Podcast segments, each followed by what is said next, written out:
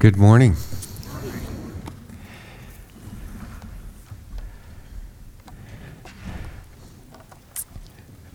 Last Sunday was uh, very beautiful. I so enjoyed listening to the students uh, from junior high to satellite talk about how the Lord uh, worked in their lives the week before, and uh, it was very uplifting. This morning, before we turn to Ephesians chapter 6, episode 31,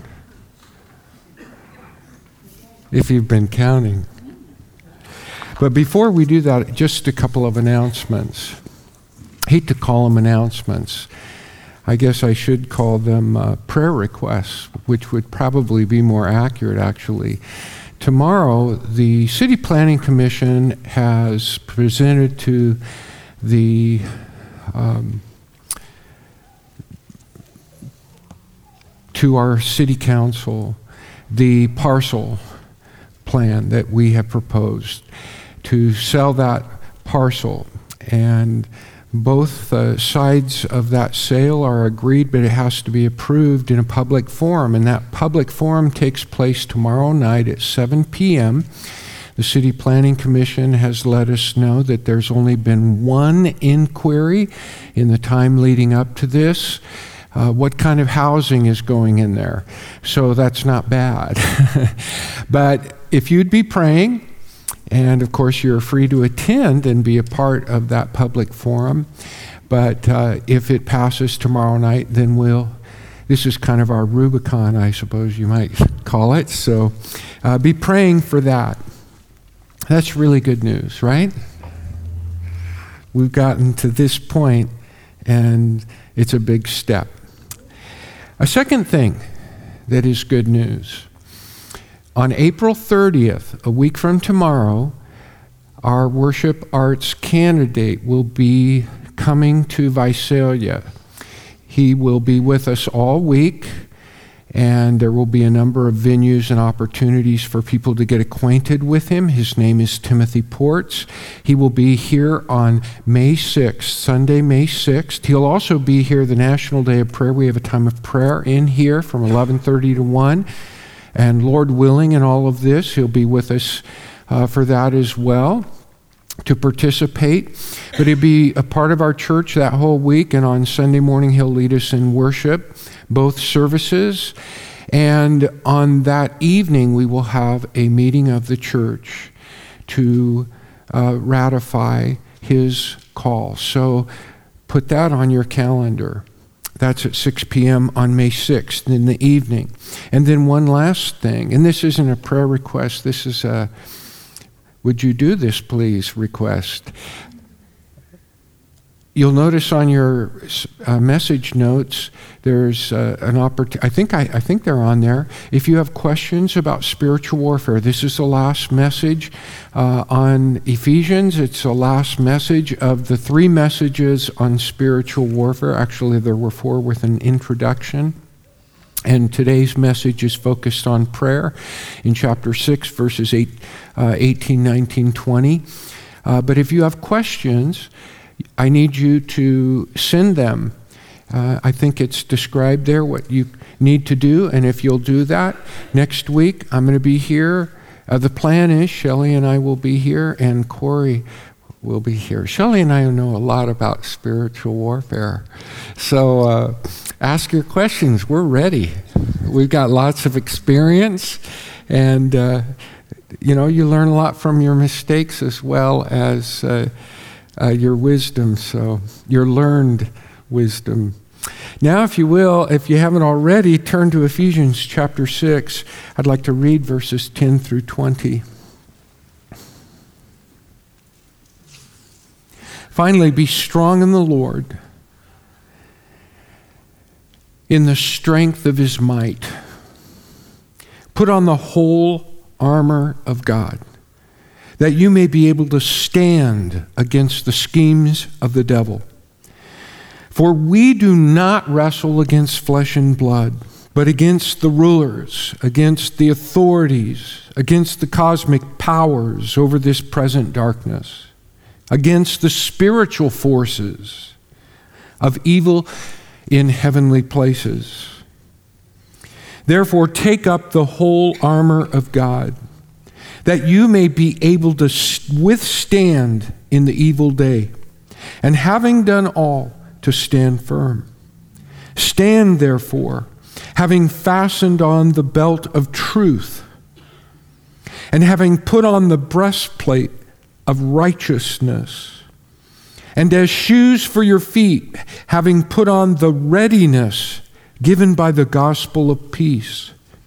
In all circumstances, take up the shield of faith with which you can extinguish all the flaming darts of the evil one.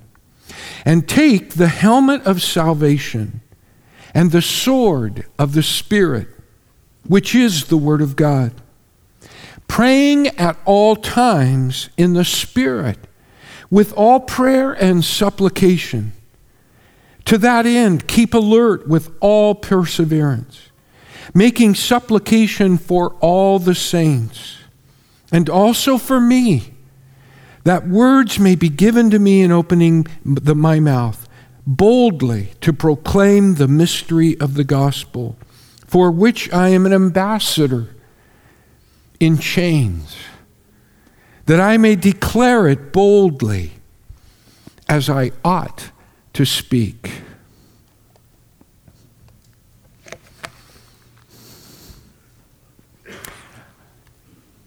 Can we bring up that slide, please? Well, we return to spiritual warfare, and this last week I learned that, and this isn't something that I was uh, uh, researching, I just ran across it. But I learned this week that in the event of a fire, a fire in your home, the last thing you want to do is run around in a burning house. Now, if you watch television, you might get that idea. Because on television, people run around in burning buildings, sometimes for quite a while, saving people, doing extraordinary things. But I'm told the temperature at head level may reach 600 degrees. So just imagine what one blast of that kind of heat can do to your lungs. The only way to survive is on your hands and knees. At the lower level, temperatures can be as low comparatively as 150 degrees. And on your hands and knees, you can crawl and make your way to an exit. Your only way of escape is on your hands and knees. We need to stay on our hands and knees to survive. That's true for us in Christ. We need to stay on our knees under all conditions, not just in emergencies. It's prayer, which is practicing the presence of God. After we sang that song, I just thought we should just sit still for a number of minutes and just let it soak in. We live in such hectic, busy lives. I know that no less than you.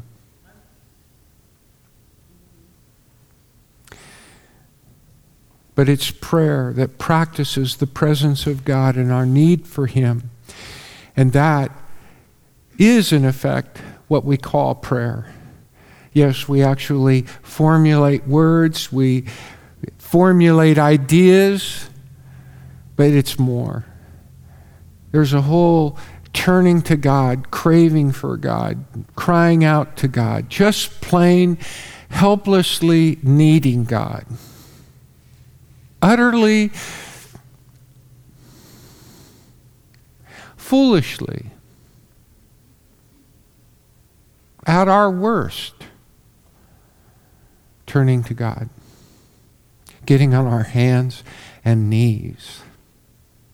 C.S. Lewis wrote, I pray because I can't help myself, because I'm helpless, because the need flows out of me all the time.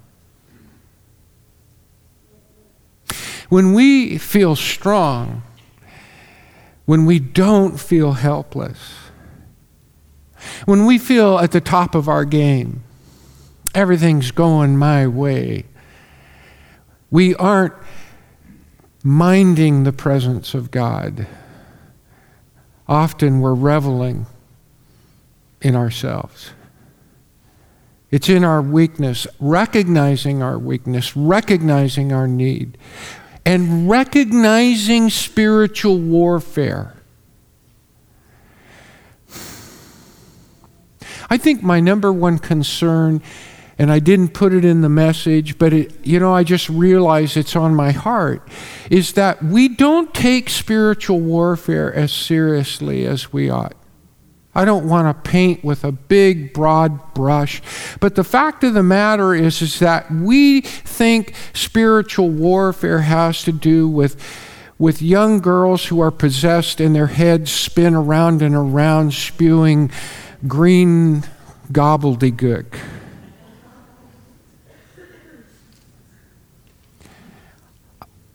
Spiritual warfare is very much more real than that. And that's what we want to pay attention to this morning as we think about prayer. As we think about the little things that sometimes inhibit and destroy what God is trying to do. Small interruptions sometimes, babies crying when God is trying to speak to your heart and drive home conviction because he wants your attention. We, sometimes we just dismiss those things, but that is the reality of spiritual warfare.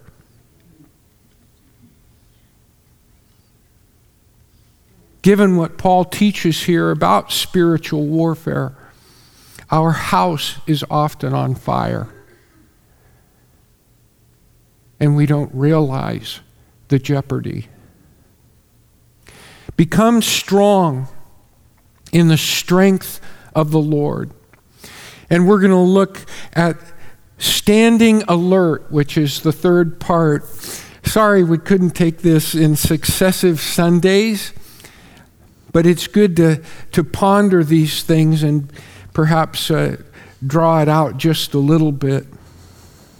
How real is spiritual warfare? I talked about little things being a part of spiritual warfare, little interruptions, things that are going on when God is trying to speak to our hearts. Those are just the most modest things that we overlook.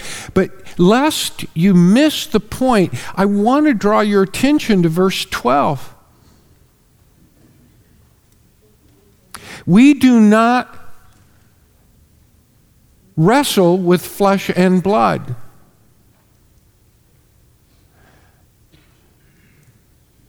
Paul is saying that's what we think is going on. He's trying to correct a misapprehension.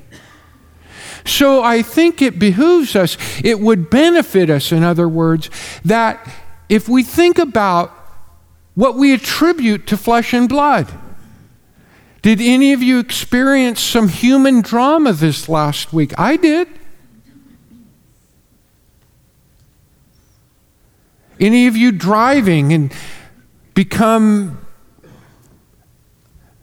irritated, unnerved by someone else's driving conduct? How about something at home between you and your kids, or husband and wife, neighbors? co workers, other church members, people that are friends, people that you care about. These are all flesh and blood realities. How many of you in those dramas and difficulties gave one thought that this was a battle of spiritual proportions? and required spiritual warfare, not just your own human abilities and ideas about what was right and wrong, what was really going on, what was really of importance. Or how many of us, in those very human dramas of everyday experience, things we've been involved with since childhood, how many of us have a bigger perspective of what the stakes are, what the ramifications are, how God could use you? In the midst of that situation rather than just reacting, but to act and act in the power of the Holy Spirit because it's a battleground.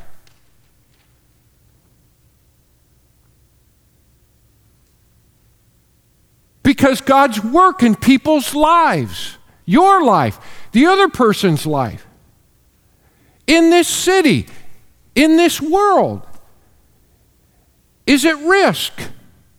The reality of Jesus Christ in your life is on the line.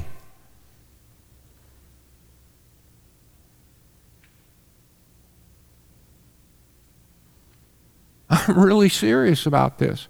Do I fail? Do I? Boy, I'm preaching out of my need here.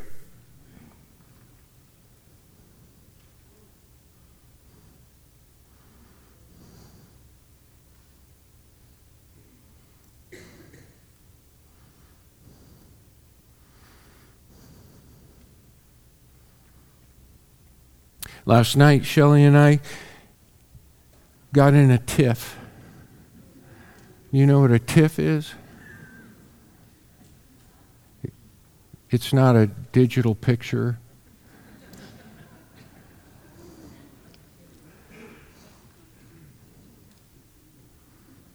We didn't talk the rest of the night. No ugly words were said.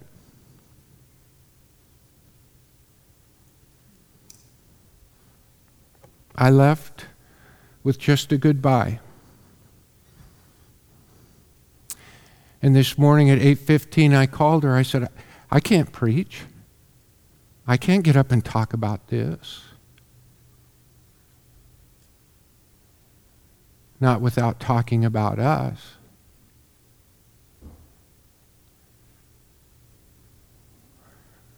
All week I've been working on this message. And it just seemed like I, I kept get, getting thwarted last night. I was praying, I was working on this stuff.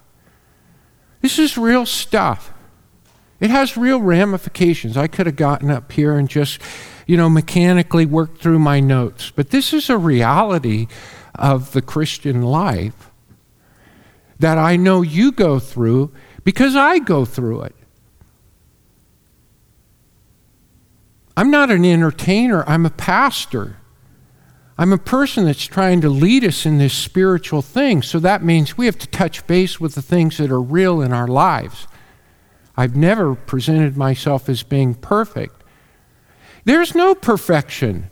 Your righteousness comes out of trying and trying and trying again, repenting and getting up and trying again in the power of the Spirit this time in God's strength. That's how it works. That's really how it works. And the more you do that, the more real it becomes. And you learn about prayer, and you learn about this Christian life, and you learn about your faith. You learn about your weaknesses, and you become stronger. I know I'm a better Christian than I was a year ago, five years ago, definitely 20 years ago. But that's not what I'm measuring. It's where I've got to go, not where I've been. Every day I'm thinking about where I got to go. And when you are thinking about where you've got to go in Christ and what kind of hurdles you have to leap in your relationships, I'll bet there's a bunch of us sitting here right now that have interpersonal relational issues that we need to resolve. But stubbornly, we've got our arms crossed inside, and we aren't going to take those steps toward the center, toward reconciliation, until the other person moves first. And we're not willing to confront and admit our wrongs. Because it hurts. It hurts to admit it. We don't want to confess it. We love that about the Lord. We can do it in secret.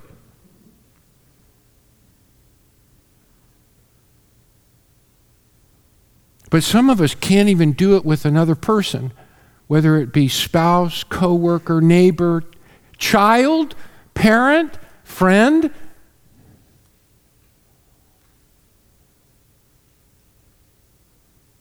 So I've joked about those times, you know, because I can't be a fraud up here. Now, maybe someone can, but I can't. I can't get up and talk to you about these things. And that's the way it is for me every week because every week, whatever I'm going to be speaking about, that's my point of attack. And sometimes I think, just as last night, I was on the way home, worked on the message, did a wedding on the way home. Almost there. In the clear, you know. I can see the finish line. Gonna put my feet up. Take it easy, and boom. But you're, if you're, I know you are, you wouldn't be here if you weren't, but if we're serious about this Christian life, then these are the steps of faith in which we will grow. And if we don't take them, we won't grow. And if we don't grow, we'll start to stagnate. You know what happens to stagnated ponds? Eventually, they turn to, to mud and weeds grow up.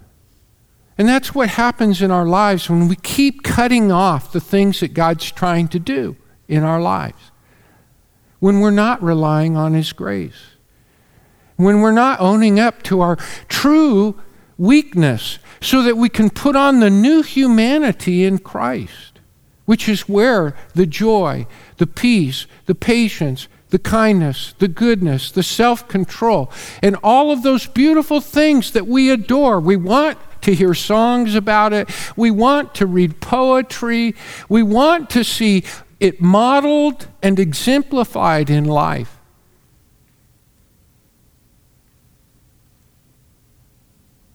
But God wants to see it in your life and in mine. Because that's the front line of the gospel. That's what Paul's talking about here. And that's where the battle takes place. So quit waiting for goblins. Yeah, there are demons, there are spiritual realities. The world is not going to acknowledge that. But if you are honest with yourself, you know about this whole sin thing. And it's not a trivial matter, it costs human life. It does.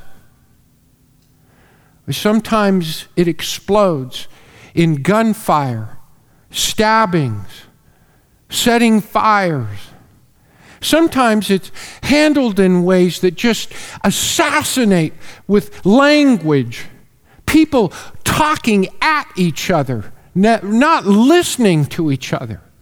Sometimes it's covered up in political savvy or backroom deals. It's hidden behind corporate logos and brands. It's ruthless cheating and dishonesty. And we get so used to it because we want it to be tolerated in our lives too.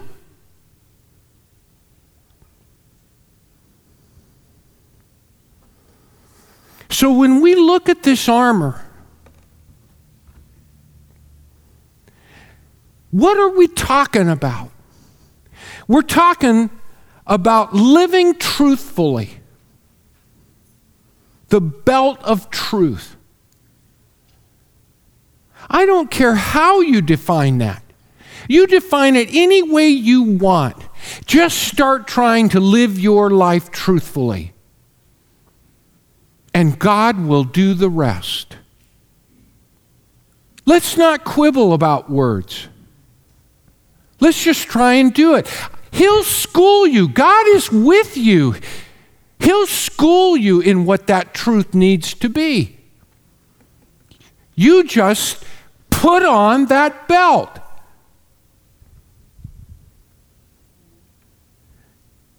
Do the right thing. The breastplate of righteousness.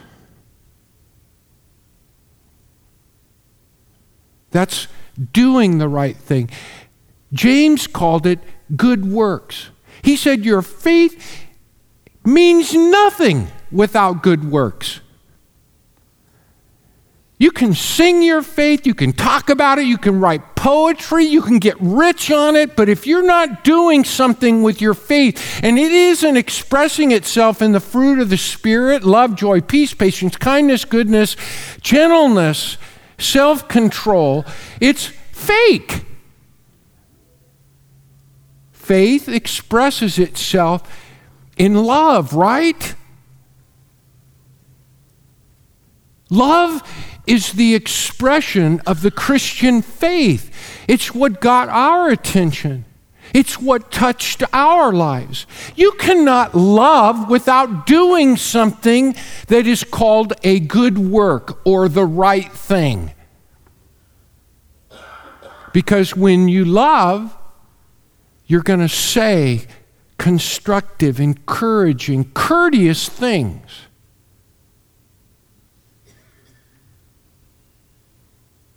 Even if you have to say something tough and truthful, you're going to say it in a way that isn't aimed at destroying or di- discouraging. Because hope is always a part of love. Love does not sin. Love does no wrong to its neighbor, wrote the Apostle Paul. Jesus centered his ministry on love love of God and love of one another. So let's not worry about what the breastplate of righteousness is. It's about doing right, doing good. And we, we know what that is. And if we don't, we can learn. Ask someone to disciple you in Christ. Seek counsel. If you don't know what the right thing is, seek some counsel with a Christian, an older, more mature Christian brother or sister. Don't pay someone, we'll give it for free. And if one isn't enough, we have multiple counselors. Proverbs says there's wisdom in much counsel. What about the boots of righteousness? That's just, I'm going to listen to you, God. I'm going to let you tell me what I need to do here. I'm going to let you lead me because I know that your good news to me is peace. And it's out of that peace that I get my mission. That's what the world needs now is peace, the only peace that God can create and that comes through the gospel, at the center of which is the cross of Jesus Christ. The demonstration of his love to destroy the rule and the power of the evil one through sin and the law in your life because it's all of grace. the shield of faith. I'm going to trust God in this, and I'm going to be faithful.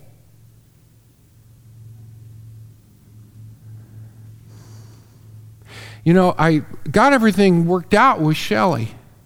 We both expressed heartfelt apologies. I never planned to say this. I felt compelled by the Spirit this morning when I gave you that long pause. That was me trying to decide whether I was a complete idiot or not.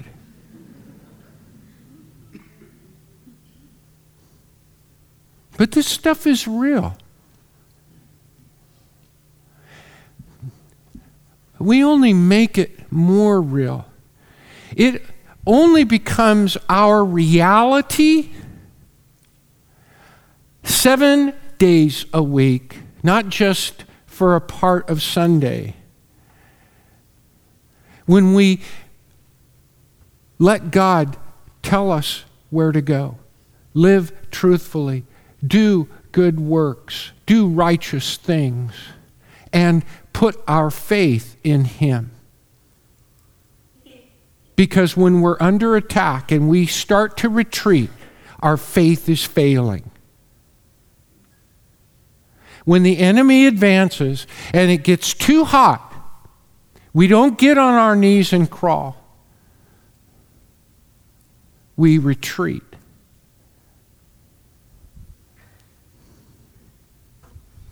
Have salvation on your mind, the helmet of salvation.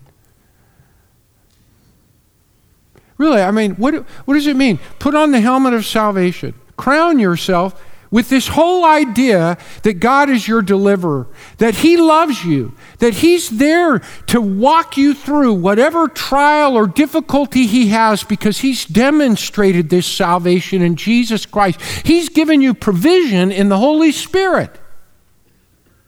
He's given you a family, a beautiful family, an eternal family. In a big, big house with your own room, your own bedroom, no bunk bed with a brother or sister, your own room. You know, I'm just trying to help you understand. God really loves you, you know. That's the helmet of salvation. You're crowned with salvation, you're crowned with the love of God. And yet sometimes we just, Tonya Harding comes along, sends her goons, and hits you in the shin, and it's all over. Olympian, go home.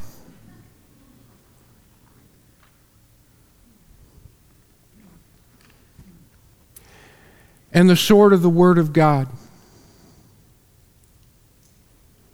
The gladius, which was about uh, 20 inches long.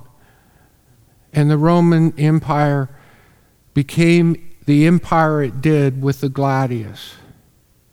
That's the only offensive weapon here, except one, and it's not really a weapon, and it's what we turn our attention to, and that is prayer. See, in some translations, for example, if you have an NIV this morning, they start a new paragraph there. And it is difficult sometimes to translate Greek. You have to stop, you know, you can have a run on sentence, and it makes perfect sense to those of us who are somewhat fluent in Greek, but to an English speaker, it's very hard. So the English translations, they start a new sentence, which is legitimate, but sometimes they start a new idea. And in this case, Paul is not starting a new idea. He is continuing, and it's very evident in the Greek language. Verse 18, 19, and 20 are dependent on verse 17. Particularly, verse 18 is dependent on verse 17. And so, a number of translations, the ESV, for example, just continues right on. Because even though he's finished the pieces of armor, we get our marching orders. Listen.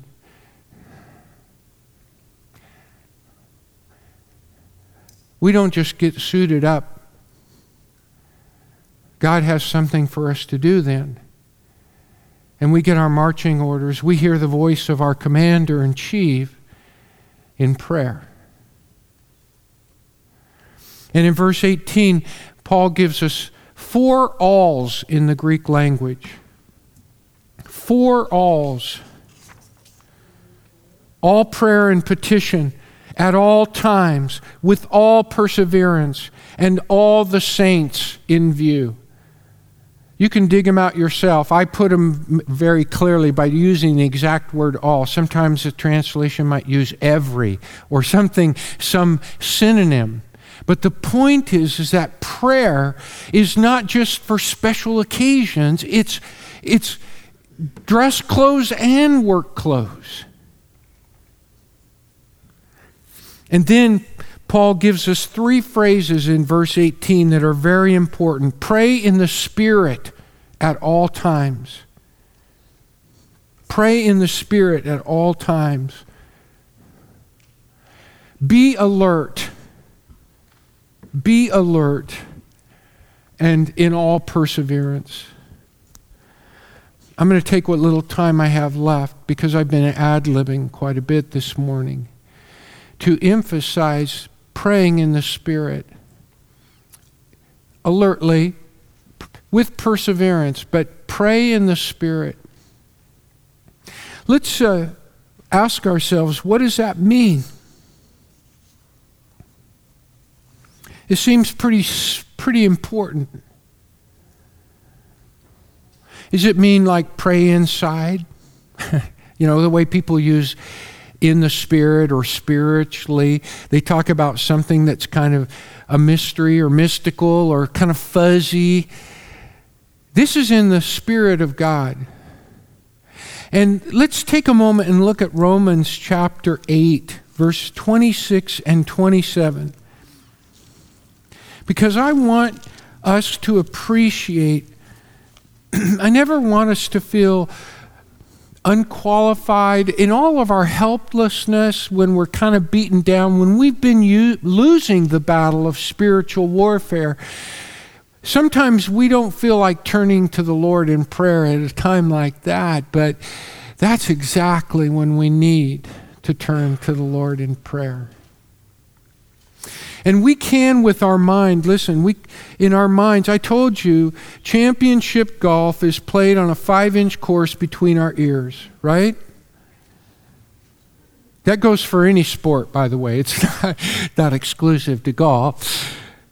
In other words, champions are trained up here, not just in their motor skills and experience in a given sport or activity. And we have to be trained here. And everything that I said about the, about the armor, everything that I said about the armor has to do with what's going on up here.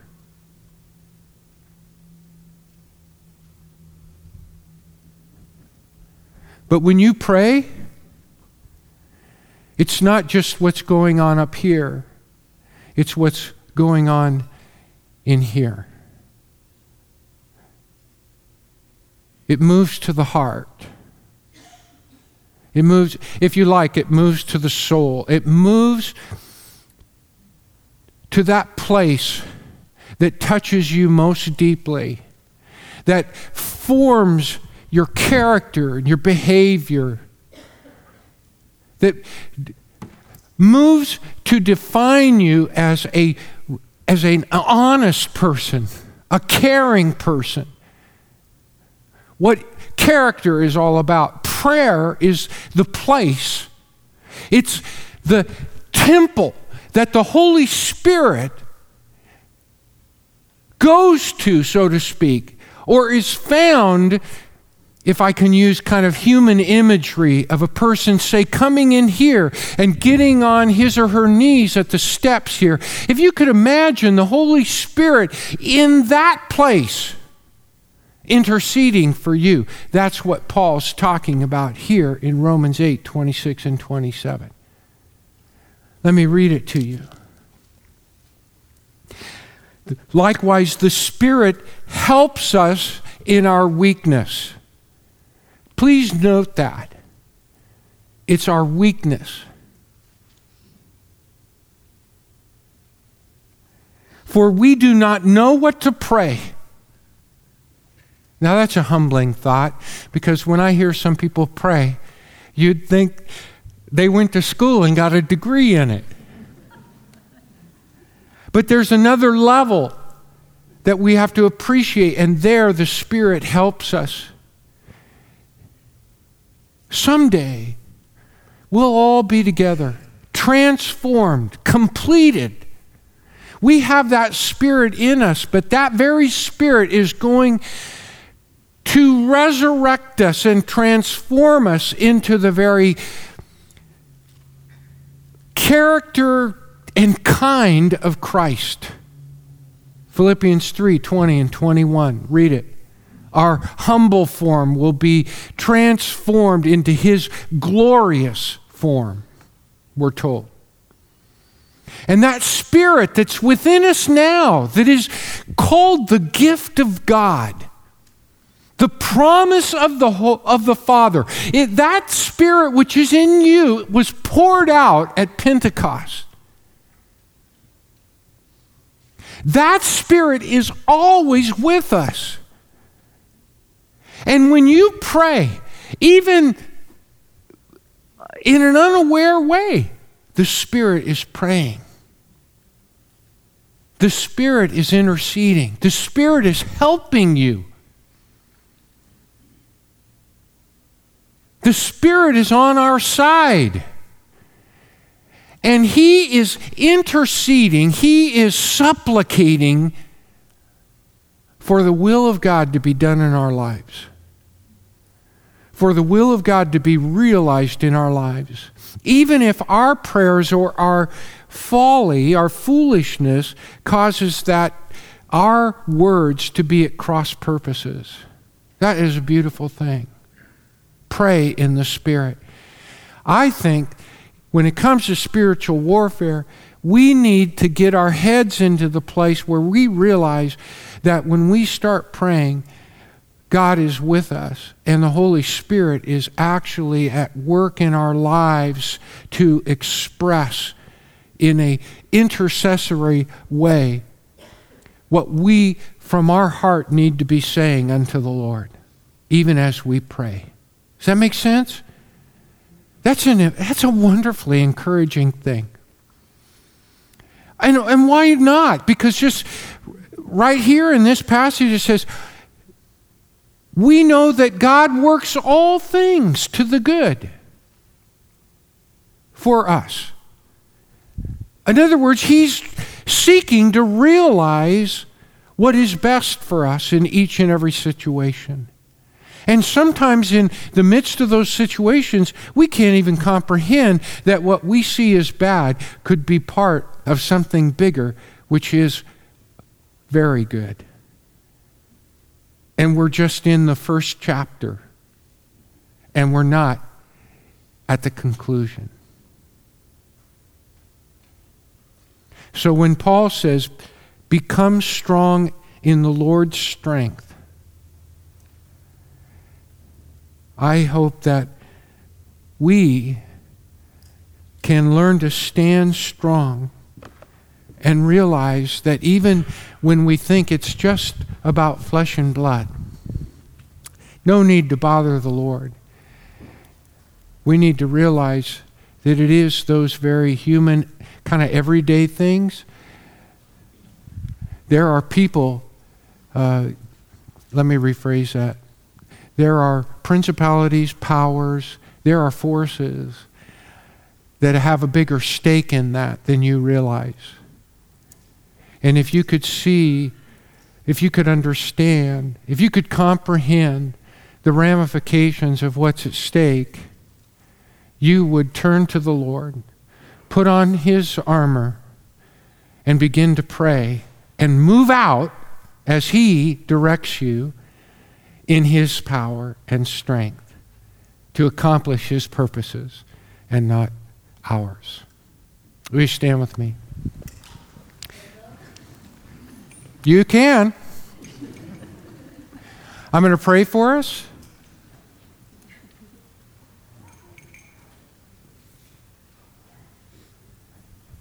I'll be up here with other leaders and their spouses if you'd like to pray after I pray for us. Father, thank you for your word. You are present, your power,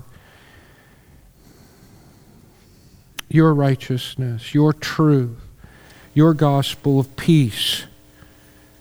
All the things that we look for in your armor and implement at your will through prayer. These things are present in you. Father, thank you for making yourself so available to us through Jesus Christ our Lord and the gift of the Holy Spirit. May we be mindful of these powerful, powerful truths this week for Christ's sake. It's in His matchless name we pray. And all of God's people say, Amen.